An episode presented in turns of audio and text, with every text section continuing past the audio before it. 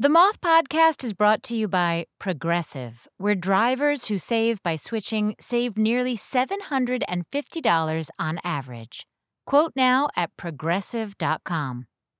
Progressive Casualty Insurance Company and Affiliates. National average 12 month savings of $744 by new customers surveyed who saved with Progressive between June 2022 and May 2023. Potential savings will vary. We all have a story to tell, and the Moth's education program is looking to help young people tell their stories. High school students can develop their storytelling skills with the Moth Summer Story Lab.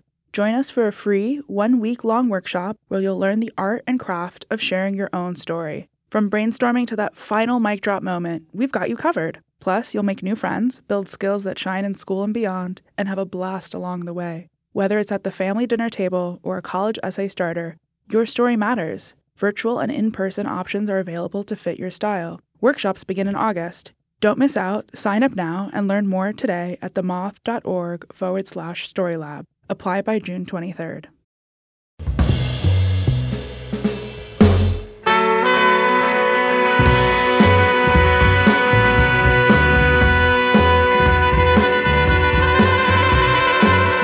This is the Moth Radio Hour from PRX, and I'm Catherine Burns. The Moth now does regular events in the US, Europe, Australia, and Africa. And this time, we're going to hear stories connected to each of those places. Our first story takes place in America, but has roots in two other continents. It concerns the struggles and fate of two people who moved here from far away in the hopes of making the United States their home. Here's Emma Gordon live at the Moth. I'm standing in the conference room of an immigration law firm and reading the asylum cases that are framed on the wall and keeping one eye on my boyfriend who's pacing. Six months ago, I didn't even know this man, and now I am clutching his deportation notice with both hands. Two lawyers come in and we unravel the whole story. I'm taking notes furiously. One of the lawyers asks, Did you love her? And without hesitation, he says, I loved her very much. And she's like, Good, because now we just have to prove it. I write that down. Prove love for ex wife and circle it. We met in a dive bar in Brooklyn. There were flames painted on the outside. I walked in and I see a guy. He's got messy hair, big coat, he's holding a beer and he sees me, lowers his beer, and says, Oh, wow. I go directly to the bar, but I can feel the coat hovering behind me. And he offers to buy me a drink, and I sense a hint of an accent. I tried to find somewhere else to sit, but there wasn't one. So when I walk back, he greets me with open arms and says, They always come back. he was relentless making jokes and talking, and it was impossible to ignore him because he was just so free. So I gave in, and we talked for hours. At one point, our bodies stopped facing the bar and faced each other. I asked him about a scar that he had on his forehead, and his face changed like I had unlocked something. And I kissed him Actually, I threw myself at his mouth. and he stopped me and said, That's not how you kiss. And I didn't have a second to process the criticism before he said, This is how you kiss. And he started over by my ear and he dragged his lips over my cheeks and then kissed me. And I burst into tears. And I wasn't sure if I was crying because I hadn't been kissed in a really long time or if I had just never been kissed like that before. He came home with me that night, and as I was about to take off our clothes, I asked him, um, What's your name again? Chubba. I made him say it slowly like someone is chubby. I went to the bathroom and I came back, and my bedroom was covered in post it notes that said chubba. Chubba on the wall, Chubba on the lamp, everywhere, Chubba.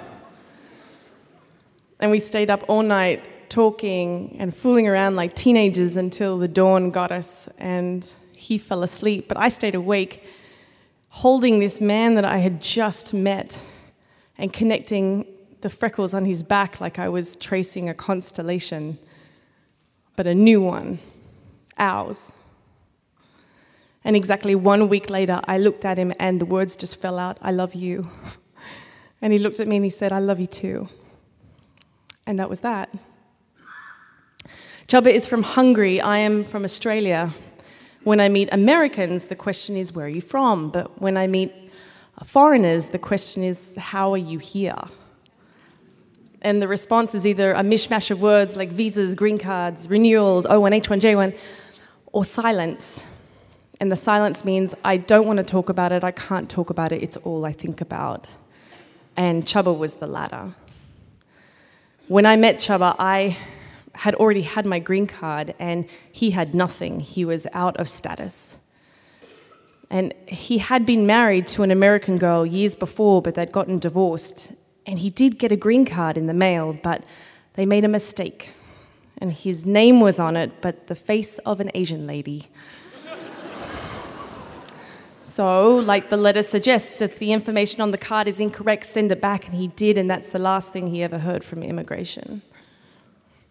And by the time I met Chubba, he had been out of status for years. He can't travel, no driver's license, get paid in cash, don't get arrested, no red flags, and he can't go home. Not unless you want to stay there and not come back.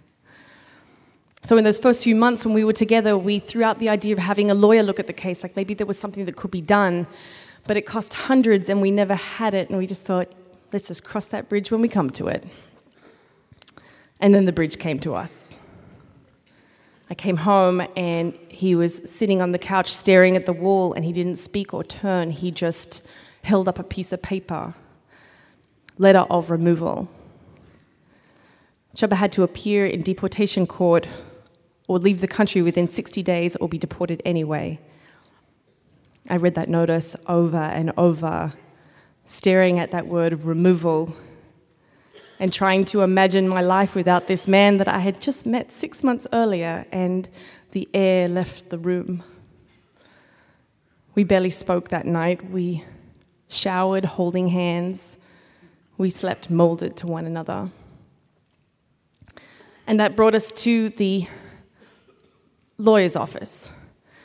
In order to keep, keep Chubba in the country and for us to be together, we had to prove that even though his marriage had ended in divorce, it had been real, which meant finding evidence that he had loved her, finding evidence that my new boyfriend had loved a, an elementary school teacher from New Jersey. the first time I saw Chuba in a suit, was in his wedding photos. Uh, we hadn't even celebrated an anniversary, but in those photos, my boyfriend looked good. I pored over photos of wedding invitations, I searched for insurance records, I called their dentist, anything I could to prove their relationship. And the entire time I did so as the anonymous detective and not the new girlfriend because we both knew that it would muddy the case but it also gave me this sense of remove until I couldn't avoid it anymore and I had to go to the source. And I muted the TV, I sat down next to him, and I asked how they met and if he knew right away and how he proposed. And he took a deep breath and he told me about the barbecue that they met at and how they fell fast and the proposal was simple, nothing special. I focused on taking notes. Did you guys write love letters to each other like we do? Please say no. Did you keep any? Please say yes. Every time it stung, I just applied more pressure, more emails, more, fo- more phone calls, more research until the filing deadline came and I packed everything up and sent it to the lawyers, and the case was filed. I had spent weeks reaching into his heart and plucking at his heartstrings, and now all there was to do was wait. But wait with who? I knew that this could take years, and Chubba was no longer the free and playful guy from the bar that night. I had stopped feeling like I was in our relationship, and I, I felt like a third wheel in theirs. It was like I looked at him and I could see in his mind that he had already started packing. And I wanted to shake him and say, Why are you giving up? Don't you want to stay here with me? Before the court date, there was an interview, and in place of his ex wife who couldn't be there, her parents went to vouch for their former son in law. Chubba and I took the subway in and we walked to Federal Plaza, but we stopped a few blocks short. And I said it so he didn't have to. They probably shouldn't see me. I mean, that was the plan. It was the right thing to do, it was my idea. But in that moment, I wanted him to grab my hand and take me anyway. Make a scene like in a John Hughes movie. But he said, Go home. I'll see you in the afternoon. And when I saw him, he said it had gone fine, but he didn't want to talk about it, and he was different. And it was like a spark was back. And it hit me. I had spent so much time, I had worked so hard to prove this love to the court. Maybe I had proved it too well to him. Maybe our love was, our love story was just a small part of their bigger love story. And I thought, oh, I could really get hurt here. But the truth was is that I loved him. I'd never loved anyone as much as I loved him, and I wanted him to be free. On the day of the court hearing, we met our lawyer in the lobby, and she was wearing a waistcoat that had little embroidered cowboy boots on it. And if she wasn't the smartest woman I'd ever met, I would have panicked.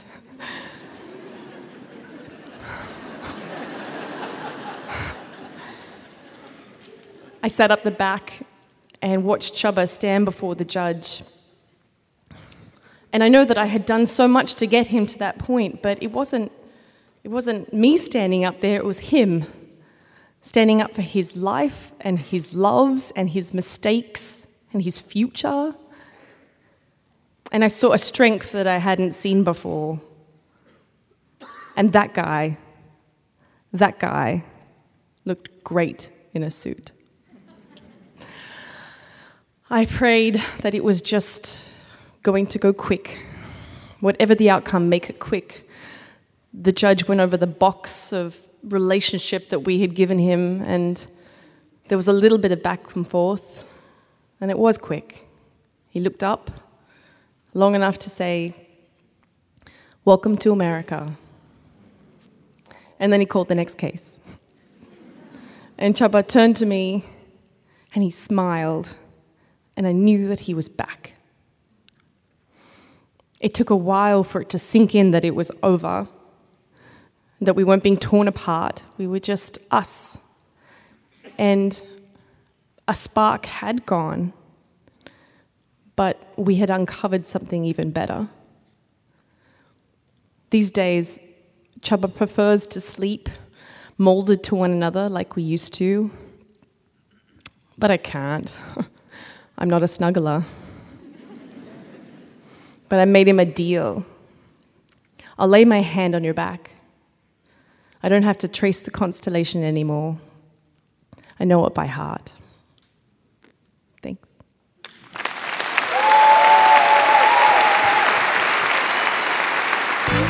Emma Gordon is a writer, performer, and teaching artist. She's the creator of Science Baby Play Shops, which teaches early childhood science through story and play. Emma and Chuba are now married and live in New York City with their two sons.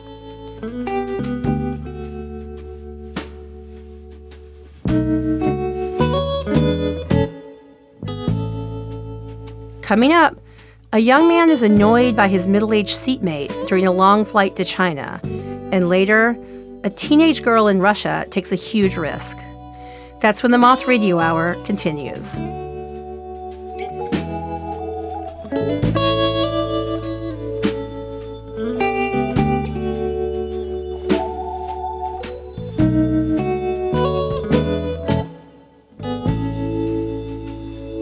Moth Radio Hour is produced by Atlantic Public Media in Woods Hole, Massachusetts, and presented by PRX.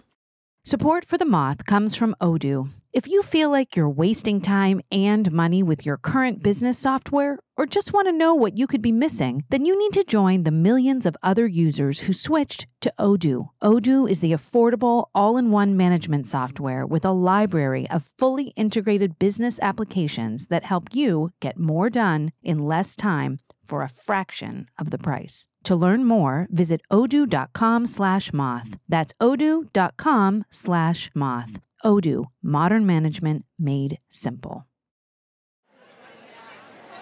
This is the Moth Radio Hour from PRX. I'm Catherine Burns. In this show, we're hearing stories that take place around the world. And now we're going to China by way of Australia. We met our next storyteller through our open mic story slam competitions in Sydney, Australia. The Moth produces more than 500 slams a year around the world, resulting in more than 5,000 stories annually. And crazy as this may sound, a Moth staffer listens to every single story that gets told in the hopes of bringing the best stories to our radio listeners. Even though I don't get to visit all the cities in person as much as I'd like, favorite storytellers emerge from the listening, and I'll get excited when I see a certain name on my listening list that week. One of those names is our next storyteller, Kwong Yue Yang. Here's Kwang live in Sydney.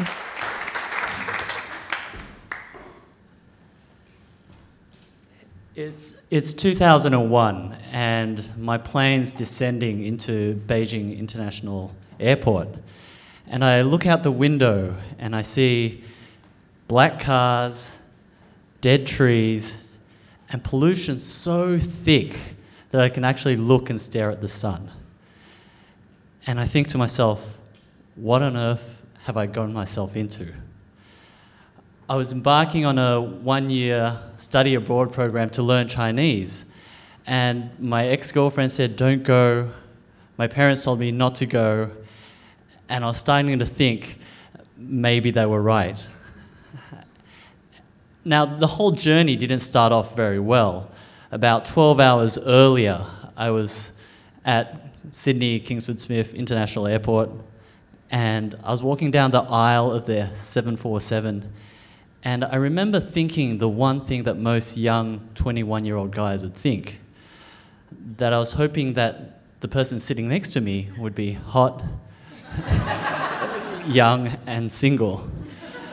And as I got there and I arrived at my chair, I looked down and she wasn't hot, she wasn't young, and she wasn't single.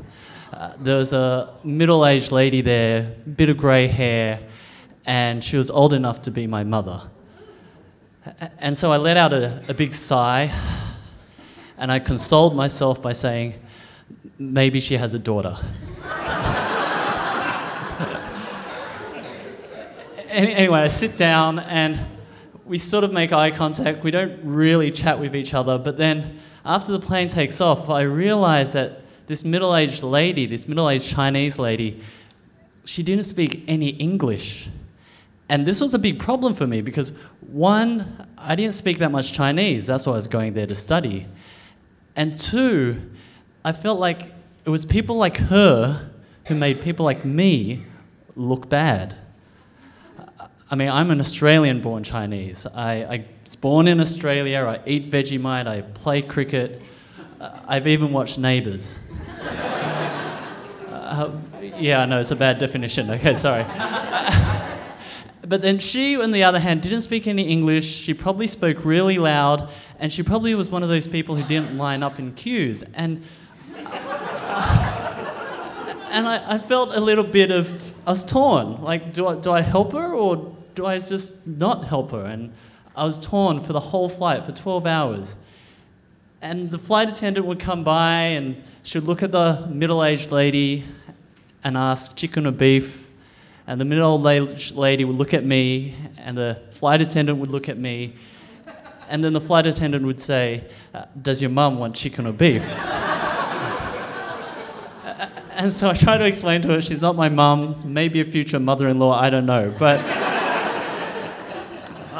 I, I, I sit there.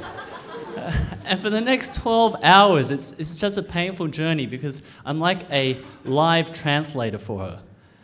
Anyway, we, we're about to land in Beijing International Airport. We touch down.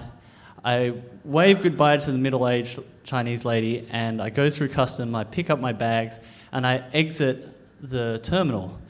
And I didn't really plan very well. At 21, you don't really plan very well. And I realized that I couldn't read any of the characters or any of the signage.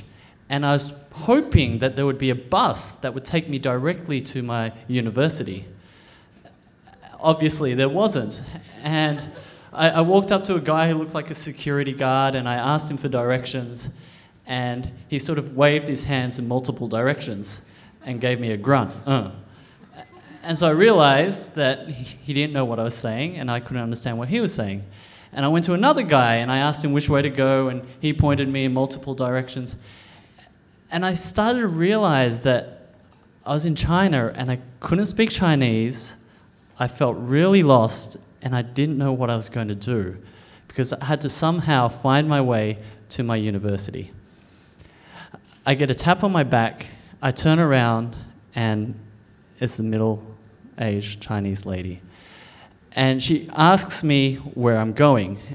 And so I get my piece of paper and point to the address. Next thing I know, she pulls me towards the taxi ranks, she throws me into a taxi, and she jumps into the taxi as well we spend the next one and a half hours getting to my location, to my university.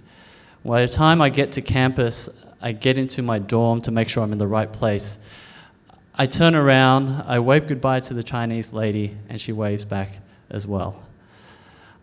I never actually found out what her name was, and I never actually found out if she even lived in the direction of where I was going and I never even found out if she had a daughter.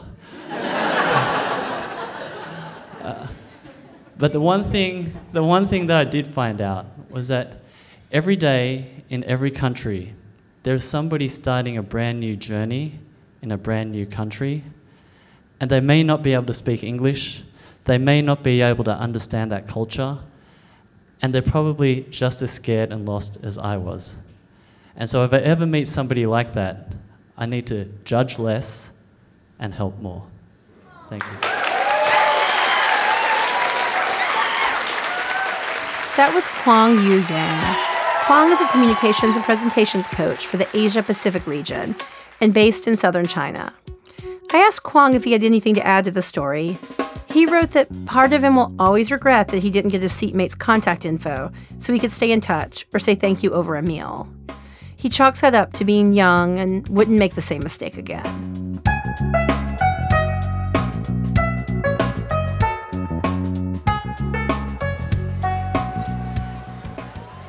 Next, we're going to hear a story from our high school program.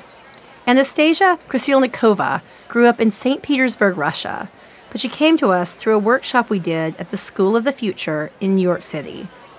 We later decided to do a public showcase featuring some of the best voices to come out of the Moth education program. And luckily, Anastasia agreed to be a part of it. A quick note that the story touches on the subject of domestic violence. Here's Anastasia Krasilnikova live at the Bell House in Brooklyn. It's May 6, 2011. I am 12 years old, sitting in the airport in St. Petersburg, Russia. I am sitting next to my mom and my sister, and we're all shaking because we're about to take the biggest risk of our entire lives. Before that day, my life was pretty repetitive. Uh, it was three days of average, normal life, and then three days of living hell. My father used to work as a security guard at this factory, and for the full three days, he would work there and eat there and sleep there, and for the next three days, he would come home and sleep there and eat there and mostly drink there. My father was an alcoholic. He abused alcohol and my mom sometimes, but he never touched me in any way. And whenever he got drunk, That's when the real hell began. When he was drunk, he didn't know the difference between the bathroom sink and the toilet. So he would pee in the bathroom sink and I had to clean it up. When he was drunk, uh, he would turn on the music super loud at 2 a.m. Um, I had to wake up and ask him to turn it down. When he was drunk and very angry, he would throw something at a TV or smash his fist through a wall. All I could do is just sit in my room, paralyzed with fear, praying for someone, something, anything really. When he was drunk, he would lay next to my mom at night and he would ask her, Do you want me to kill you right now? Because I sure can. It's interesting how children, when they're 12, are scared of monsters under the bed. I wasn't. I had my own personal monster, and I was much more scary of him. Um, all that was happening, um, actually, um, so for the full three days, I was just an average kid living a normal life, and for the next three days, I would be terrified, always on the edge of my seat. All that was happening until one day my mom got this letter that changed our entire lives. Um, I remember her signing the delivery slip, um, opening up this thick envelope, and reading the letter with her hands shaking. Um, the letter said that the process that's been started 10 years ago is about to be over that process was getting our green cards. Basically, all members of my family could go and live in America forever. Um, I remember my mom, my sister, who's older, and me deciding that that was our only chance to escape. That was a moment of choice, and we chose to lie. We lied to my father in many ways, in small ways and big ways. But I remember every three days that he wouldn't be home, we would take our luggage from our closet, put just a little bit of clothes in there, zip it up, and put it back in the closet. Slowly, I started going to my teachers asking for any final grades, any tests I had to take. Um, my sister quit her job, big secret. My mom quit hers, also very, very secretively. Paranoia ran pretty high at those moments. Uh, my on May 5th, 2011, my father asked me to close the door after him. Uh, he was getting ready for his usual, as he thought, three day shift. And our door was this huge metal heavy door. And as I pulled it towards me and it made that loud metal sound, and I closed the lock after him, I nearly collapsed on the floor. If all went well, this would be the last time I would see my father. Exactly one day later, three brave women stepped out of that apartment and closed that same door behind us. We simply left, each holding a bag in our hands. We wrote him a letter saying, We're in America, we're safe, don't search for us. And so we're sitting in this airport and we are shaking. And for me as a 12 year old, it's not just paranoia of him possibly finding out and coming to the airport. It's also the paranoia of the unknown. I knew that my current situation was hell, but that was my home. That's where I grew up. That's all I've ever known. But we get on the plane, it takes off, we breathe out. We're safe. At least we're safe. In that moment, my family put everything on the line. We gambled on all of it for a mere chance of happiness. But we won. We're winners. Um, because now I am able to stand in this beautiful city. I am surrounded by best people. But most importantly, now, eight years later, after I got off the plane, I've got the best stepdad one can ever dream of. From the moment that man entered my life, he became my best friend, my protector, my advisor. Um, I remember us speaking high school, and we literally sat through pages and pages of different high schools, their graduation rates and statistics, locations, and he was there. Um, he's the first person I called when I threw up in the Uber. I had to pay. Um, I had to pay two hundred dollars in cleaning fees, and he said um, he was laughing a lot. And he said he was glad I was okay, but um, I hope I realize that I have to pay it out of my own pocket and that he's not paying for it. But to be quite honest with you, I still have nightmares. It's always the same. I'm in my old house, my father is right in front of me, he's drunk, angry, probably throwing something, and I just stand there, paralyzed. I try to run away, but I can't move. But the alarm goes off. It's the morning. I climb out of my bed and I stumble into the kitchen. I start making oatmeal. My stepdad taught me how to make oatmeal. And he's in the living room getting ready for work. I look at him and I smile. All is good again. Thank you.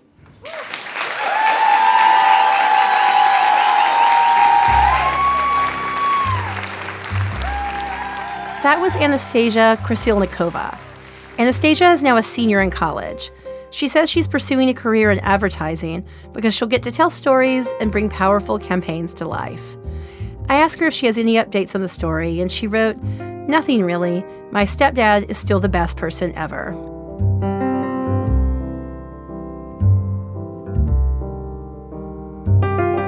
Sometimes listening to stories can make us think of our own stories. We'd love to hear yours.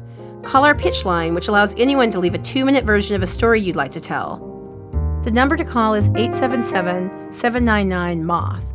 My name is Sarah Flannery. I live in Lexington, Kentucky. When I was about uh, 14 years old, living in Moscow, Russia for uh, just a short mission trip with my family. We had journeyed to a nearby village to pass out Bibles because we were missionaries and we didn't know any of the language. So, with just a couple of phrases in Russian, uh, we would stand in random cities and hand Bibles to strangers. And uh, one at one point, I reached uh, over to hand someone a Bible, and when I turned to look back, everyone in my group had left me. I was all on my own in a city uh, hours from my family. So I was, of course, freaked out of my mind. I made my way back to our home base where we had a pile of Bibles stashed by a building. Uh, but I, my group wasn't there. And this babushka, this Russian grandma who spoke no English, came upon me, saw that I was all alone and petrified. She stood next to me and uh and I stood there and handed out Bibles to passersby and anytime anyone questioned me, or uh, whenever the group of uh, militiamen standing nearby glanced my way, she shooed them off. Uh, she literally just waved a handkerchief at them to get them to walk away. And after about 30 minutes, my group showed back up. They came back to the base, realized that I had been there all by myself. And when I turned to show them my guardian angel who had been there protecting me the whole time, this tiny, portly woman, she was gone. And I always look back to that moment and think, wow, we're, we're really never completely alone. Again, you can pitch us your own story by calling 877 799 Moth or by going to themoth.org. Coming up, a young woman runs into trouble when an anonymous person threatens to reveal her HIV status. When the Moth Radio Hour continues.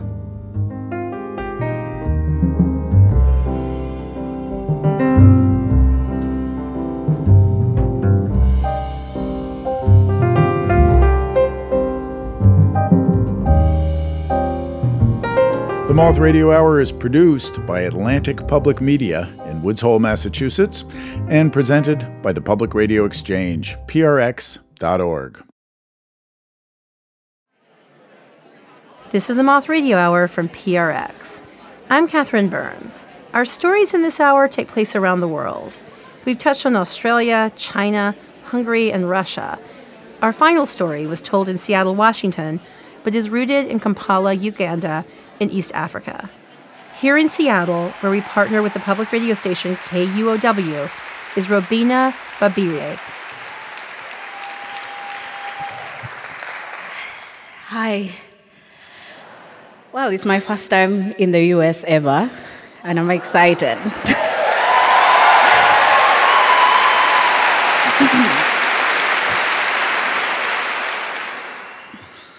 when I was about 11, my mom sat me down with my twin sister, and she told us that we are HIV positive. So I went ahead and asked her, How did we get it? I mean, how did you get it? So she said, I got it through blood transfusion, and that is how I gave birth to you with it. And then I asked her, Are we going to die? So she looks at me and tells me, No, you will not die. You will live long just like me, your mother.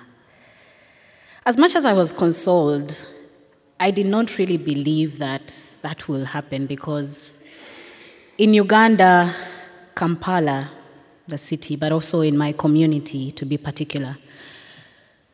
When people find out that you're HIV positive, the first thing they'll always see is death, worthlessness, hopelessness, someone who cannot survive. So I looked at everybody and my neighborhood. Um, mothers were refusing their kids to play with us. They would always tell them, come, come, don't, don't, you know, don't relate with those girls, they are HIV positive. I don't know how they got to know, but you know how rumors can spread.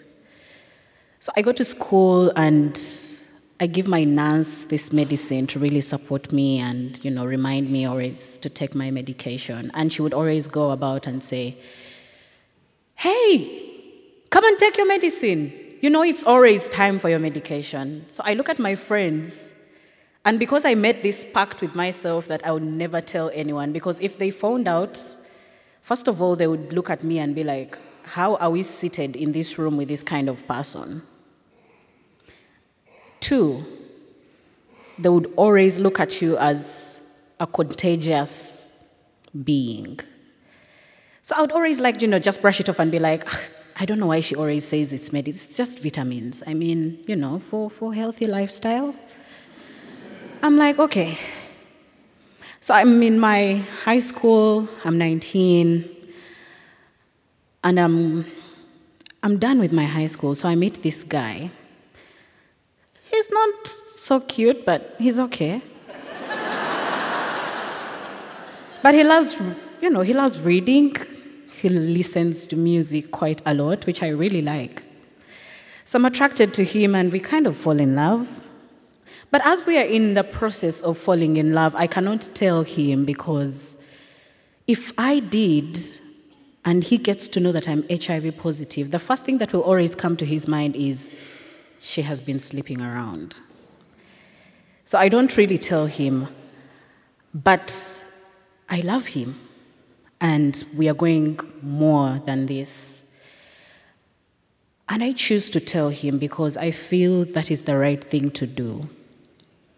Feeling so responsible enough, I sit him down in his one roomed house on his bed and I tell him, I need to tell you something. So he looks at me with this curiosity and he says, What is it? So I go and say, I was born with HIV. I mean, just that. So he takes this deep sighs and he's like, he takes another one. He looks at me. And in my mind, whatever is going on, my heart is beating right that time, and um, my heart is racing. So I'm trying to imagine so many things. Okay, he's going to tell me, um, I, I, I've lost trust in you. I never knew that you were this promiscuous. I never knew that, you know, you wanted to kill me. And then he says, Babe, everything is going to be okay. Oh, the relief.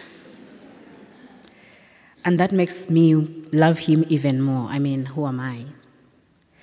So, this one time I'm seated on the bed and I'm trying to listen to this music. And then I get this text from an unknown number. And it goes If you do not disclose your HIV status, I am going to disclose for you. Okay. I look at this text and I'm wondering whether it has come to the right person. But at the same time, I'm like, okay, so I'm HIV positive, so who is this person saying this? So I quickly, like, you know, puzzled a bit. I send it, I mean, I show it to my boyfriend, and he just says, don't worry. This is just something small. I'm like, okay, but of course, you know, you're a bit puzzled. You're trying to figure out things here and there. And then two days later, another text comes in and it says, This is just the beginning.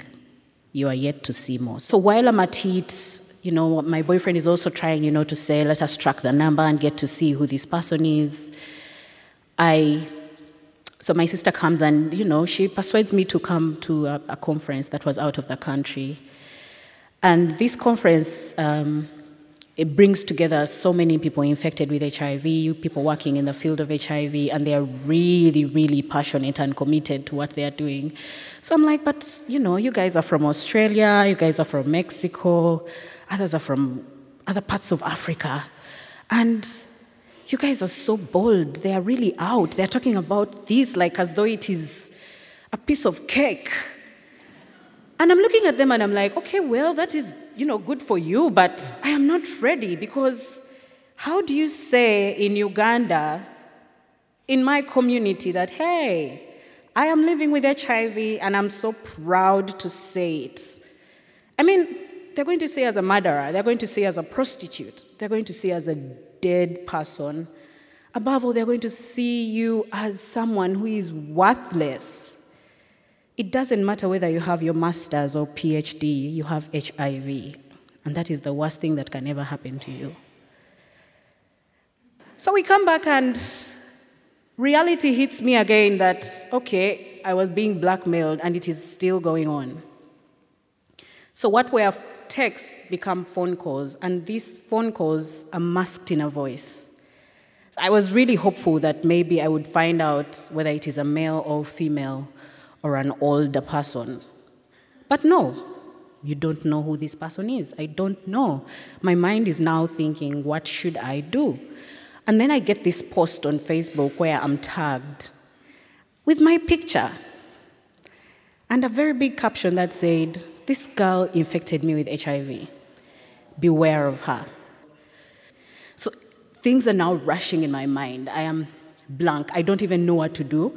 I mean, my boyfriend talked about tracking the number, but I cannot even think straight. And later, this very person calls me and says, You have refused to do what I want you to do.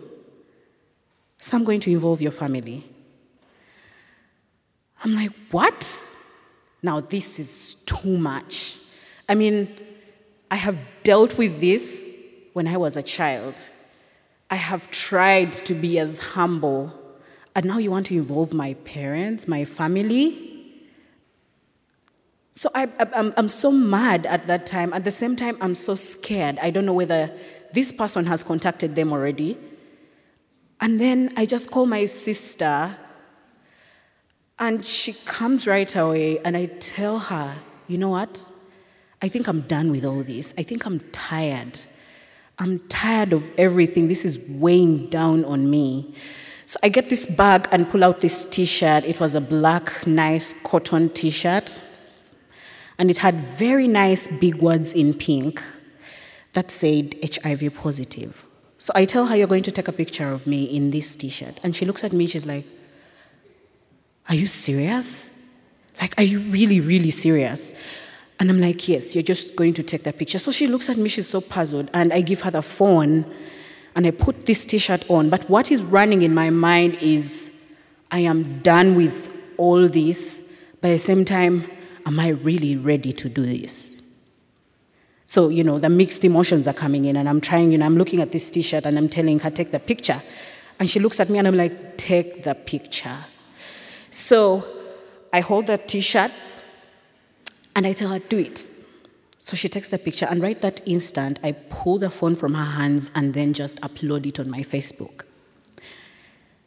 But of course, I'm still wondering, what the hell am I doing right now? So I get this text, this phone, and send this person, whoever it was. a text and say, You want to disclose my HIV status? Let me disclose it for you. And looking back at the conversations, the text messages that I was receiving, and I realized, oh, wait. The asterisks at the end of every text, the abbreviations that were coming in in each text, this person always knew where I was going, what time, what I was putting on, whether it was a red top and blue jeans, which kind of car I was moving in, whether it was a motorcycle or a taxi. And I'm like, wait, these things are similar to my boyfriend. I mean, I've been with my boyfriend everywhere I go, and this blackmailer knows everywhere I go. And then I realized wait, I was so blinded, and it was right in front of me that the person I really trusted with my secret, with my heart, was behind the blackmail. But then I get a phone call, you know, just thinking about all that, I get a phone call from my sister, and she tells me, check your Facebook. So I'm like, okay, now my heart is racing again the second time. I'm like, now what is not happening right now? So I open my Facebook post and look at these comments. I mean, some of them were like, wow, this is courageous. Wow, you know, you're a strong woman. Others are telling me, you're brave. And then there's this particular post comment that I get from the post, and it said, I wish we had more people like you. My God.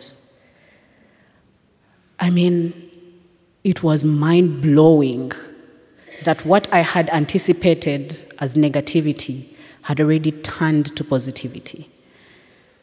I felt alive that time. And you know what? I did not confront my boyfriend. It wasn't worth it. So I just packed my bags. I mean, I was already done with my high school. I was a few weeks to university, packed my bags, went to university. I was going to a new environment. I was going to make new friends. But above all, I was starting a brand new me. Thank you.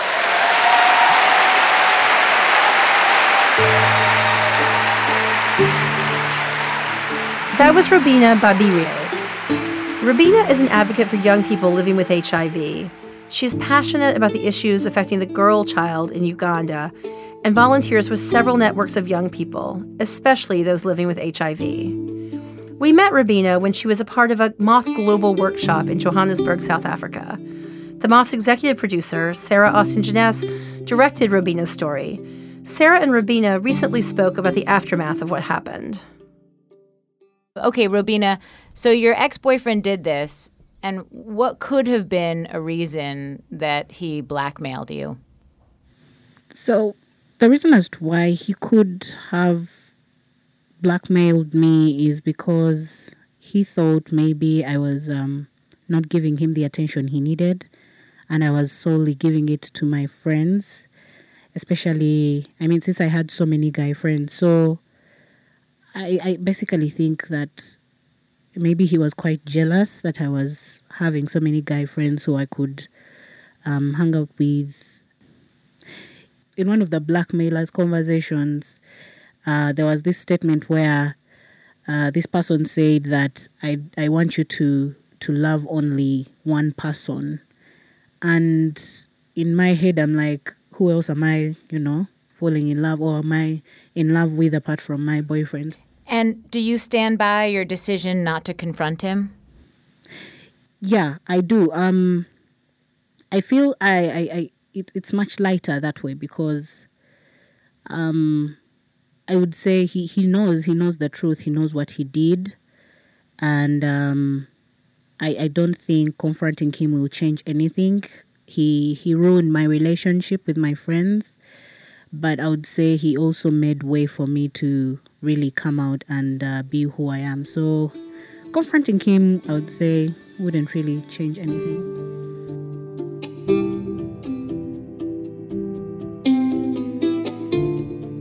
To see a photo of Robinah, go to themoth.org.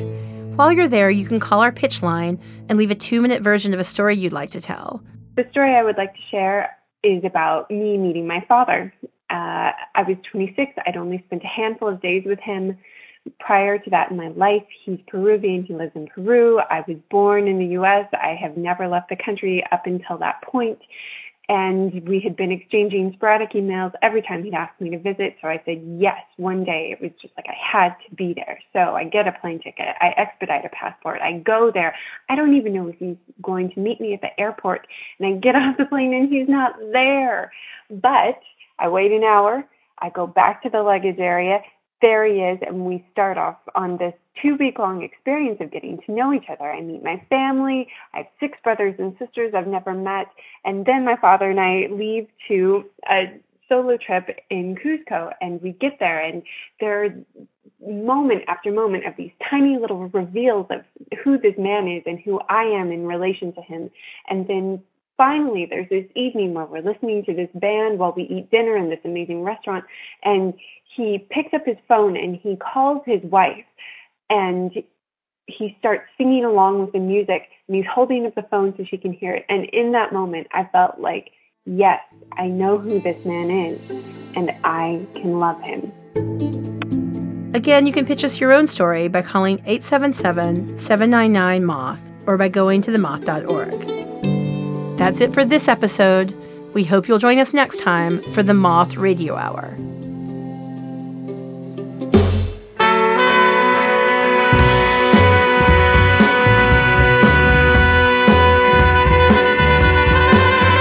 Your host this hour was the Moth's artistic director, Catherine Burns. The stories in the show were directed by Sarah Austin Jenness, Kate Tellers, and Catherine McCarthy.